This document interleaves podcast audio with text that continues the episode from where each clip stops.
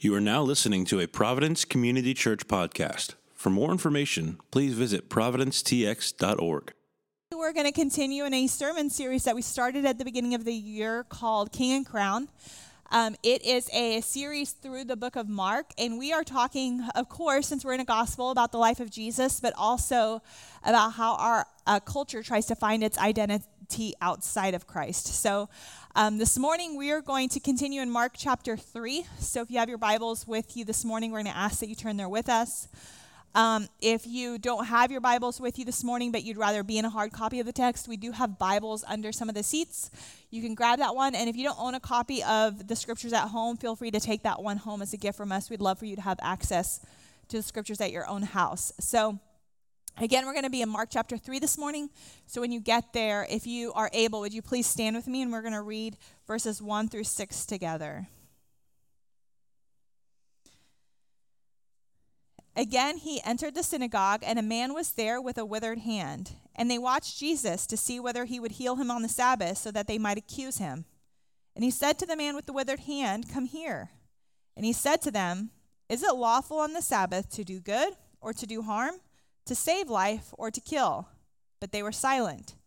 And he looked around at them with anger, grieved at their hardness of heart, and said to the man, "Stretch out your hand." He stretched it out, and his hand was restored. The Pharisees went out and immediately held counsel with the Herodians against him, how to destroy him. This is the word of the Lord. Thanks be to God. You guys may be seated. Good morning, everyone. Good morning. I want to welcome you here to Providence. My name is Court, and I'm one of the pastors here at the church. If it's your first time, thanks so much for making us a part of your week. We're glad you're here. We really hope you enjoy yourself. Like Lauren said, we are continuing our work through the book of Mark, and we're in chapter number three, hoping to get through around six verses. But we're going to do some Old Testament work today, and so we're not just going to be in those six verses. So I'd love to just pray for us and jump right in. If you'll bow your heads, I'll ask the Lord that he might speak to us through his word. Father, we're so grateful that we have the wonderful privilege to be able to gather together, to sing, to celebrate, to honor you with our with our lips, and prayerfully that our hearts are near as well, to submit ourselves to your word, to celebrate at your table, to pray with each other, encourage one another. God, what a grace it is that you've given us.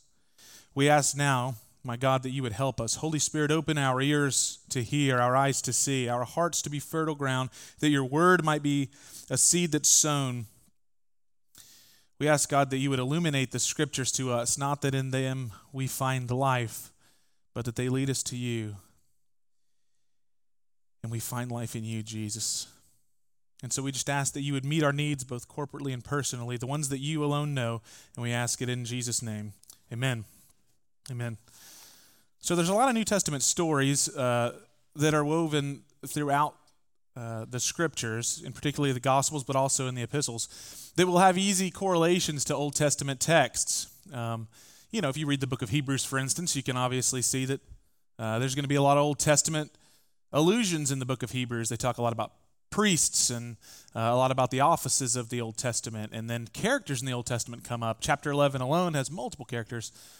And then there's other texts in the New Testament that have those same callbacks to the Old Testament, but they're not as on the surface. They're not as obvious. Um, and this morning's text is one of those. And so we're going to spend a little bit of time in the book of First Kings. Now, the reason that we want to do it, obviously, is because the understanding the Old Testament context kind of sets the stage for us. It gives us more understanding. It illuminates for us what Jesus may be doing here, or what the writers of the New Testament may be doing in other instances. But it's important to go back into the Old Testament when we see these allusions also, because for Christians, it's important that we remember the Bible is one book and one story. It consists of sixty-six books. It consists of multiple authors that wrote those sixty-six books. It consists of two different testaments, old and new, thirty-seven books in one and twenty-nine in the other. It consists uh, of all of those different accounts. For instance, we have four different accounts of Jesus's life and ministry. And yet the Christian doesn't believe that the Bible is a series of books with various accounts about God. The Christian believes that the Bible's one book that tells God's redemptive story of his people and of his grace to those people. And so it shouldn't surprise us when we open up the New Testament and we see that it's paralleled with the Old, because we think these threads are weaving a tapestry of God's character, his grace, who he is and who he's always been. And it's important for Christians to remember this so that when we read the New Testament, we know that this is not something altogether different, even if it's something altogether new. That if Jesus says he comes to bring a new covenant, it doesn't mean that it's totally unrelated to what he's already been doing. We know this because the Bible says two things, that both God is unchangeable and that Jesus Christ, being the Son of God and or God the Son, is the same yesterday, today, and forever. So we want to make these threads. We want to see what's going on so that we can understand more deeply what Jesus is trying to do. And so that leads us this morning to First Kings, if you have your Bible, First Kings chapter number eleven, and we're going to be in verse twenty-six. It should be up behind me too, but if you want to turn there, you can. First Kings chapter eleven, verse number twenty-six. Now, the reason that we're turning here is because there's a there's an innocuous detail in Mark chapter three in the first six verses, one that happens oftentimes in the Gospels, and we often pass it right over because we think, well, it, perhaps it's just adding more detail for the story's sake. And that detail is that not only was there a man who was sick that Jesus healed in the synagogue, but it, the, the writer, Mark, through perhaps the words of Peter, tells us particularly what kind of sickness he had, that he was a man with a withered hand, which is not something that we typically see, especially not today. We don't consider, well, most of us get colds. Some of you have colds right now. I'm not going to out you because we're in a weird time right now about sickness. But, you know, we don't typically see a withered hand as something that's as common. And the Bible has a story about a, a man's hand that was withered.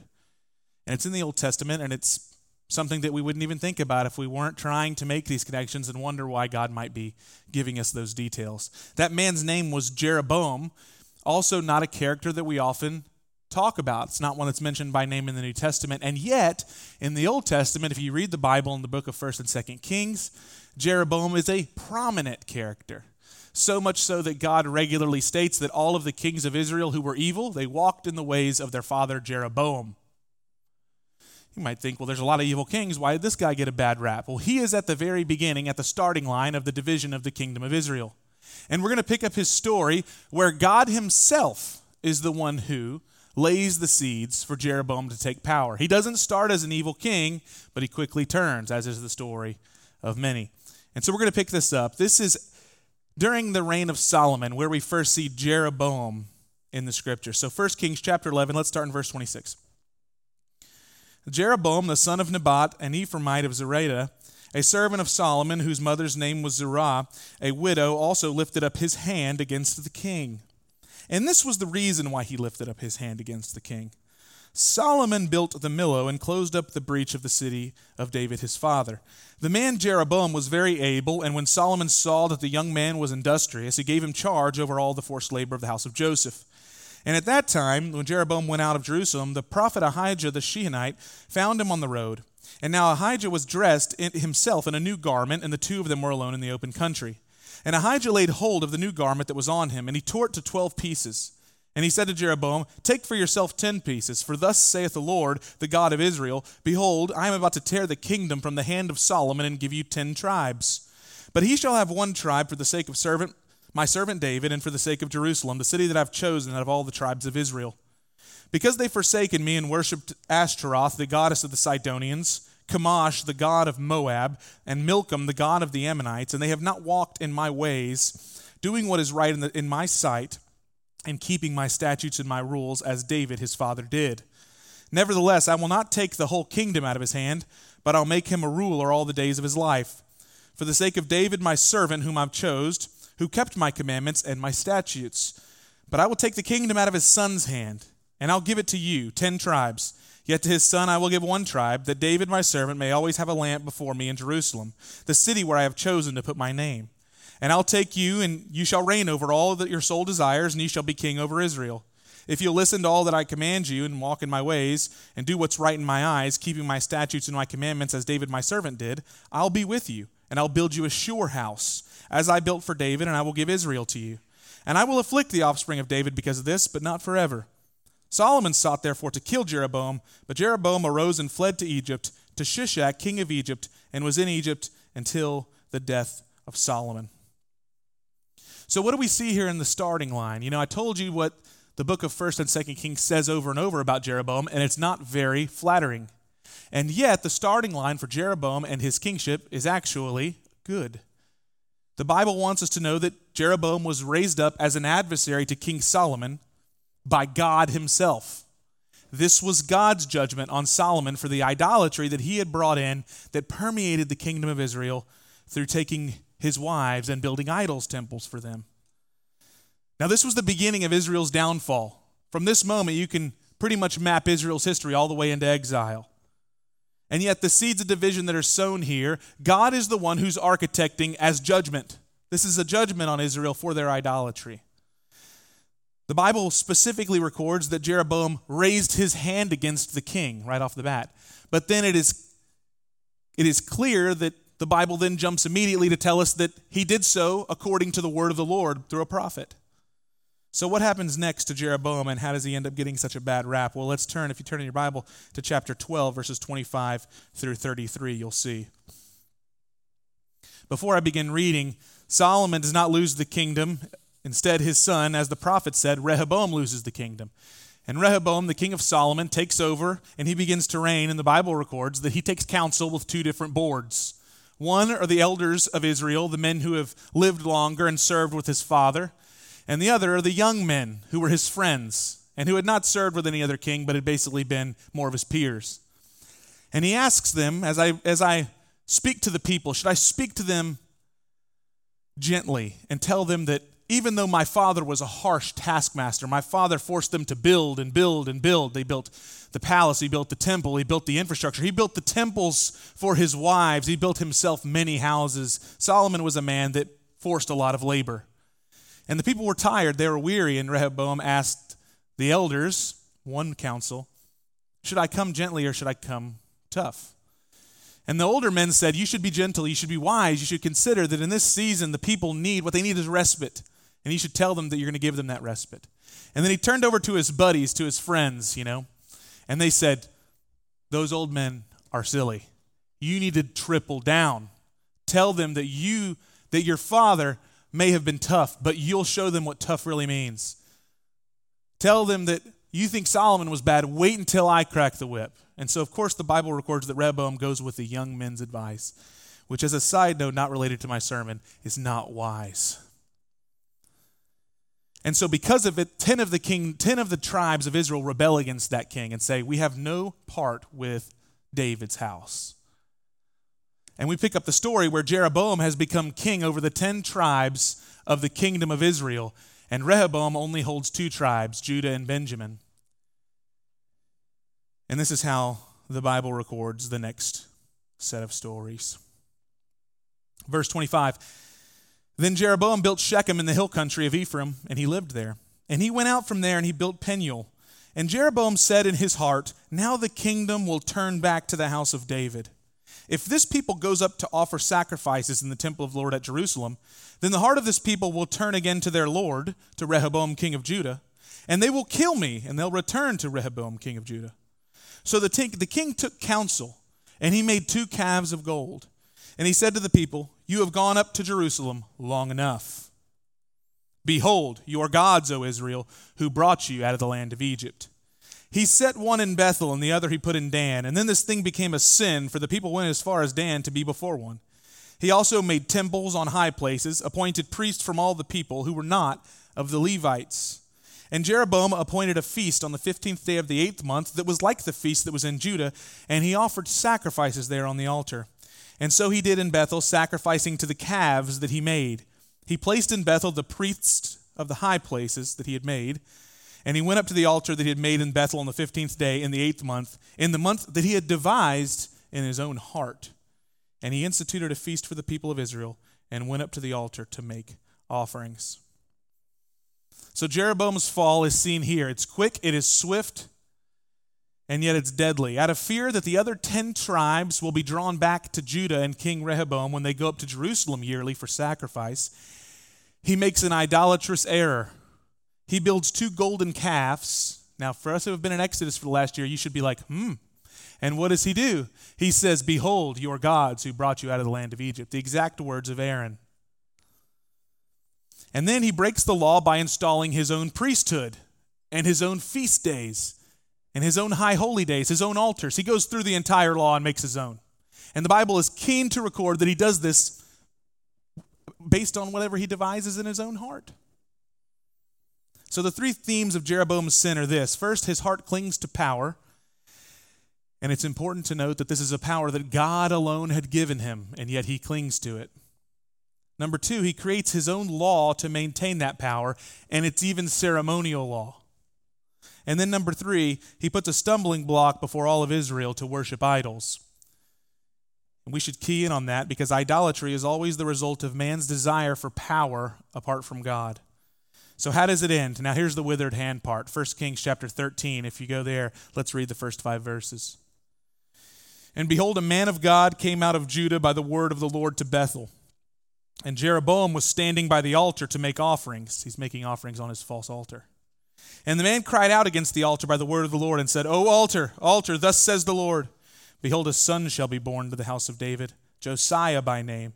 And he shall sacrifice on you the priests of the high places who make offerings on you. And human bones shall be burned on you. And he gave them a sign this day, saying, this is the sign that the Lord has spoken. Behold, the altar shall be torn down, and the ashes that are on it shall be poured out. And when the king heard the saying of the man of God, which he cried out against the altar at Bethel, Jeroboam stretched out his hand from the altar and said, seize him. And his hand, which he stretched out against him, dried up, so that he could not draw back to himself. The altar also was torn down, and the ashes poured out from the altar, according to the sign that the man of God had given by the word of the Lord. So the end of this chapter in the story is that a prophet comes out of Judah and prophesies against Jeroboam. He says, a son is going to be born, a son of Judah, and when this boy is born, he will tear down your altars, he will destroy your priests, he will cleanse Israel. Of course, Josiah was this king, and this was actually fulfilled in the Old Covenant. But Jeroboam cries out against the prophet, and he reaches his hand out, and as he reaches his hand out, he says, seize him, he wants to kill the prophet, and as he does so, his hand dries up and is withered. The hand that God had raised up against Solomon now is turned against him in idolatry. And when that hand is raised up against God, what happens is that it's withered and it's powerless. That's the storyline here. So, if that's the context for Mark three, let's go back and let's look a little bit at this story. Jesus walks into the synagogue again. This is what Jesus does. It's a place of worship and he shows up. But the Bible's keen to record that a man attends, and not just a sick man, but a man with a withered hand. So your ears should perk. Why? Then Mark goes on to tell us that the Pharisees are watching. And the Pharisees are these nefarious characters that seem to always want to harm Jesus. And they're watching Jesus to see if they can accuse him for working on the Sabbath, which we've talked a lot about the Pharisees. We'll talk a little bit more today, but they're pretty grotesque already off the bat. They are hoping to accuse Jesus of working by healing. He's going to heal this man, and they're going to say, see, he's a lawbreaker. So Jesus looks at them, and he knows their hearts, and he asks them, is it lawful to do evil or to do good on the Sabbath? It's a very wise question, by the way. And, of course, they refuse to answer. They refuse to answer because either of these answers will not suffice to meet their desires. If they say it's lawful to do good on the Sabbath, then when Jesus heals this man, they must be forced to praise him, which they are uninterested in doing. If they say it's only lawful to do evil on the Sabbath, the people will immediately reject them because the Sabbath is a high holy day of God's goodness. And so instead, what do they do? Rather than repent of their hard-heartedness, they stay silent. Jesus is angry. He's grieved at their hardness of heart. And so he heals the man. And then verse six records to us that their response is to immediately plot with the Herodians to kill Jesus. Now, the Pharisees and the scribes, as we've noted already through this series, occupied a great position of influence in Israel.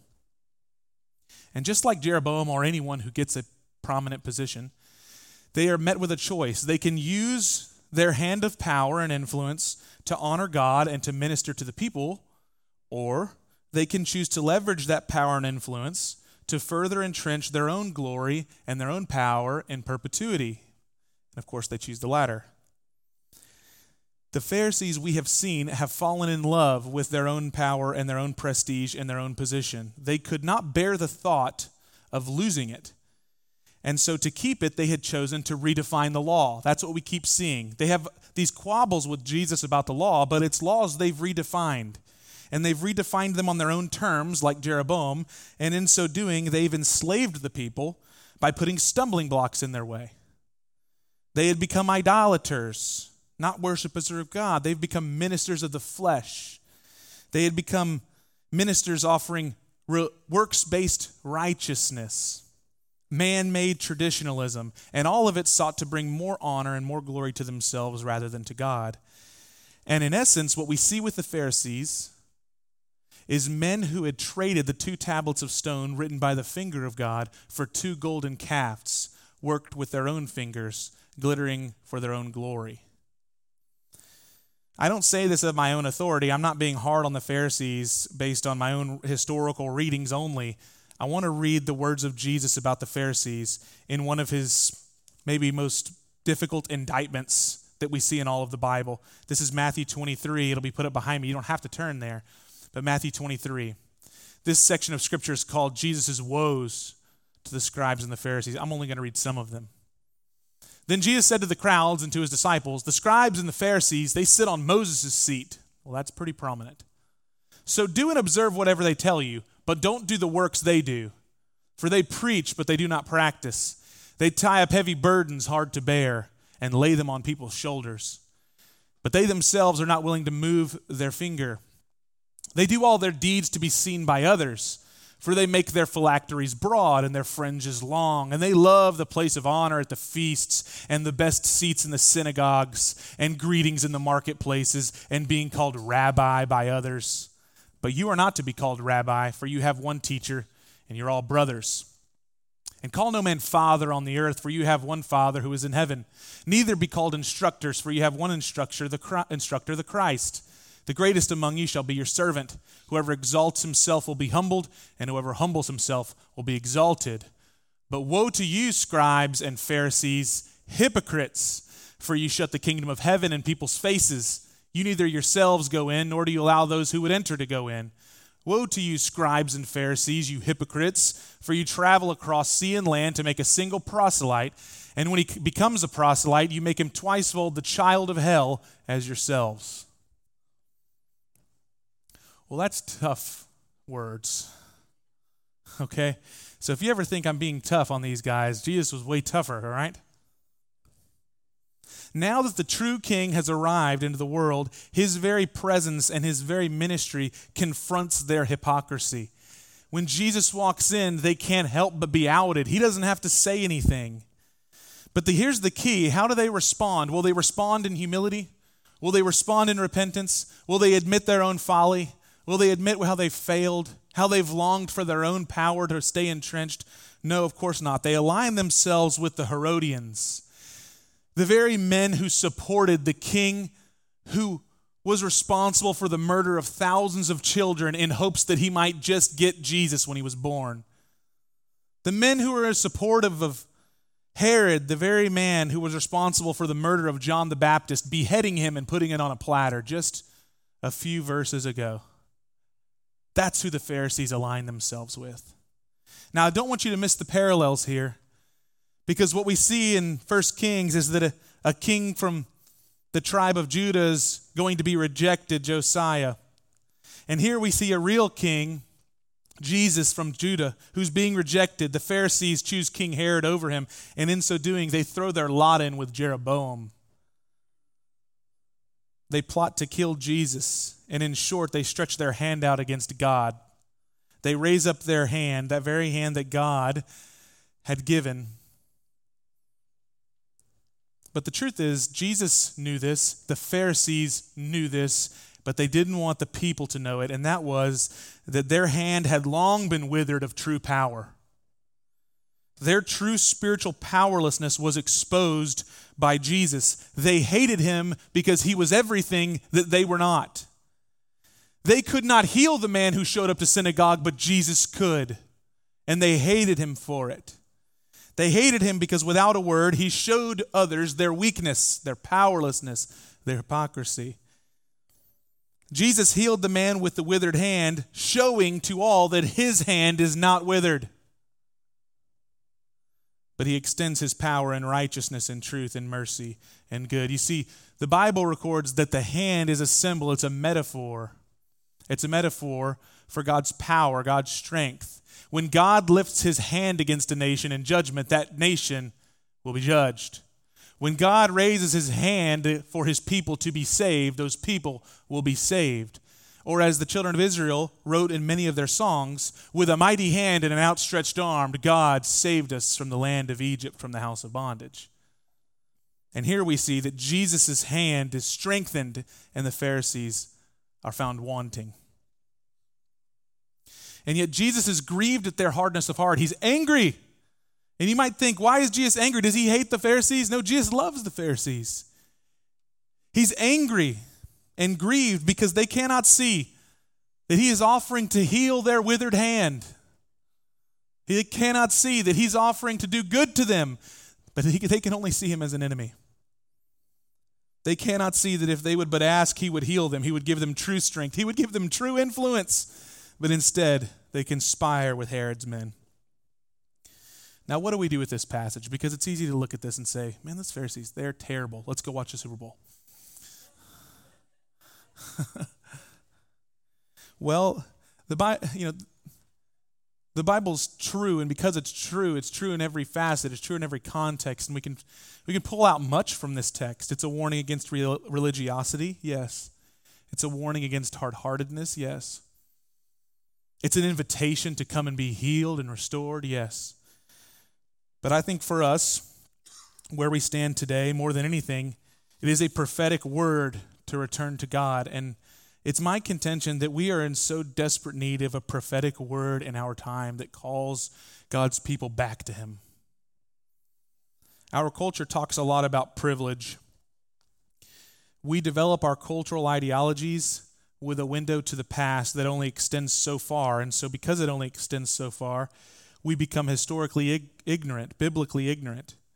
And because we've abandoned the biblical version of what the history of humanity truly is, we're like men grappling in the dark, swinging away at each other, hoping that we're going to fix our broken lives, our broken communities, our broken nation through more abuse.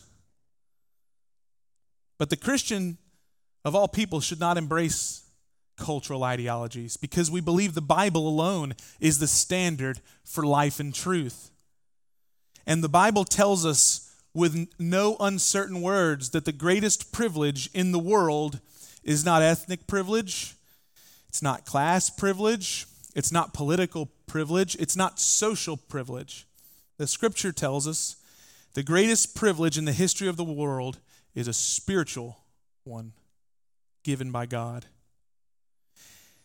And that spiritual privilege, the Bible tells us, is that God, through the cost of his own son, was willing to call us sons and daughters and adopt us.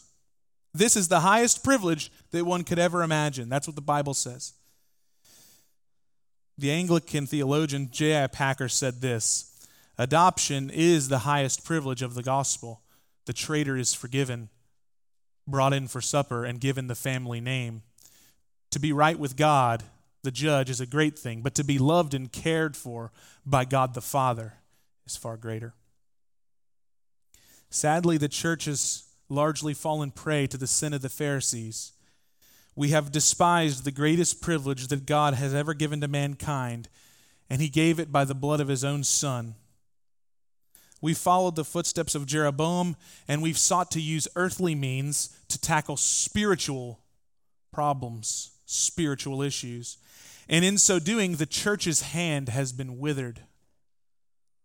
If we just rewind the clock and consider the history of the church in the United States alone, how great was the gift of influence and strength and prominence that God had given the church in generations past. If you were to just drive through most American cities, you would find that if in most maybe even all of them. There's a church, a beautiful cathedral at the center of each town. They are now filled with art museums. They're now filled with coffee shops or just completely open, used as museums for a time that once was. But there was a time that they were architecturally constructed at the center of the town because it communicated the power and prominence that the church held. There was a time not too long ago when pastors were considered prominent men in the culture. Men like Billy Graham were given seats at the table among world leaders to advise according to the principles of God's word. Men like Martin Luther King led a reckoning on the issue of race from the Bible, as it were. What did we do with such a gift? Out of fear that people's hearts would stray after the culture, we capitulated and we built our own idols within the church itself. We made makeshift golden calves, adopting the cheap imitations of worldly idols. We rejected the words of the apostle, James, who told us that friendship with the world is enmity with God. And we chose to imitate the world to stay relevant, that we might retain some dreg, some semblance of prominence in the culture. If we could just potentially have that one article in the New York Times that everyone sneers and ignores, at least we're writing in it. We adopted cultural ideologies that were never rooted in Scripture, chose to adopt social and racial hierarchies as a way to see the world, rather than cling to the gospel that unites all people in worship to one God, with the highest privilege of all, as the Apostle Paul says, we are no longer Jew nor Greek, barbarian or Scythian, slave nor free, but children of the Most High God, and Christ is all in all. We adopted cultural habits in parenting, in our lifestyles, in our finances, in our relationships. We adopted the idols of our culture, and we celebrated the exact same people. We even called them celebrities. We adopted the world's entertainment as our own, the world's education as our own, and the world's desires as our own. In short, we had, we adopted the idols of the world, and we did so because we had forgotten our God who adopted us. Now, it's easy to point out the church's ills. It's a little more personal to me because, well, for obvious reasons. But we have to own this personally, after all, because we are the church. If we're honest, we should identify in this text with Jeroboam and with the Pharisees. Who among us has not fallen into the sin of Esau, who despised his birthright so much he was willing to sell it for a bowl of porridge? Now, we may say that's not me, but let me put it another way. Who among us has not been willing to part with our amazing heritage as children of God to simply satisfy our temporary base-level appetite in the moment? Who among us has not used the very hand that God restored and strengthened to fashion our own idols to worship, to bow down to? In so doing, who among us has not raised our own hand against the very God who saved us with his? And because we raised our hand against the God who saved us, our hand has withered. Our power is limited. Our effect on the culture around us is muted. Rarely, if ever, is the church looked to for prophetic wisdom or guidance. Rarely, if ever, is the word of God revered enough to seek the guidance of a pastor. If we get calls to do interviews, it's for hit pieces to prove what clowns we are. Sadly, many of our pastors today, like the Pharisees, have made their peace with the Herodians of our day. They unwittingly or wittingly conspire against their very own people every single day because they find deeper satisfaction in gaining societal approval than they do the approval and honor of God. To preserve what little influence and power they have, some will sell their own souls to defend the worst kinds of debauchery, while they cast a sideways glance at any lowly man who might question if that be biblical. And so it's not a wonder now that most prominent press the church gets are articles, essays, and even famous podcasts about the church's most heinous sins and sexual scandals and abuses. Do you know why that's the press that we get? Because God in his judgment has given us full that which we have desired. And this is a hard word. Like Jesus' words to the Pharisees that we read and we think, go get them. And yet, it's the hard word that produces a softened heart. And still, Jesus' words should ring clear to us this morning. Brothers, sisters, we are in desperate need of a true revival, a revival that bursts forth from the church in an emphatic cry of repentance. A revival that's born not of the will of man, not of the will of the flesh, but of God's own hand. A revival that's not scheduled and promoted for. The church must refuse to follow the footsteps of Jeroboam and the Pharisees. And instead, we should see ourselves as the man with the withered hand that Christ is offering and speaking to us this morning to heal us. That's the word I want to bring to you this morning, is Jesus' words from Mark chapter three, come here and stretch out your hand. Reach out to Christ. Reach your hand out to him, not against him. Come to Christ because only Christ can truly heal us. Only Christ can restore us. Only Christ can make us well again. Only Christ can raise us up. And the good news is that he stands at the ready, because not only was he crucified and buried, but he rose. Nothing less than a personal and corporate return to the Savior can heal what has gone out of joint. But the good news this morning is that Christ is sufficient. Christ is enough.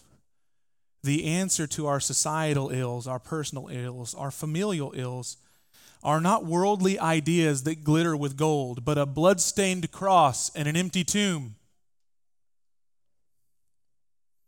The gospel, after all, is the answer.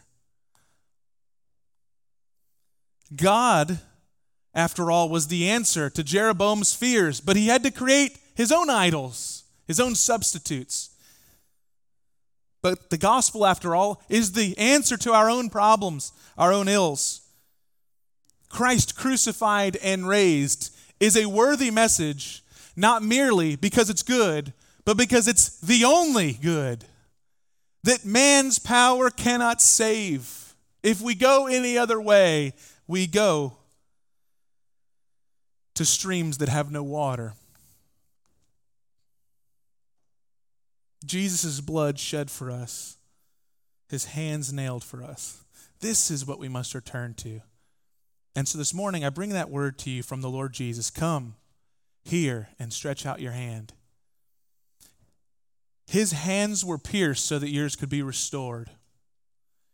This is the love that we ought to return to and worship, not merely with our mouths, but with our hearts.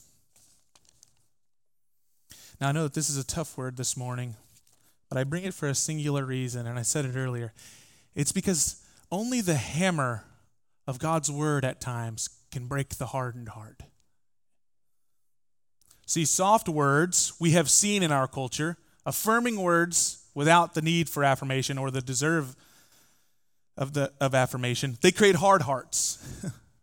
But hard words, true words, create soft hearts.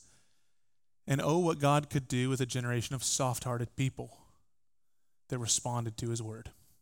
Let me pray for us. Father, I reach my hand out to you now in repentance. Where I have fallen short, oh my God, would you forgive me? Heal me, restore me, and bring me back to the joy of that salvation. God, for those under the sound of my voice, we pray, Holy Spirit, would you blow the wind of your presence wherever it listeth, so that we might feel with hearts of flesh and not hearts of stone, and respond. And God, would you bring joy to us in that moment? A joy that does not cover up our frailties, but a joy that truly absolves us of the guilt that they caused. Help us now as we take of your table to not only long for that revival, but to cry out to the only one who can bring it. In Jesus' name, amen.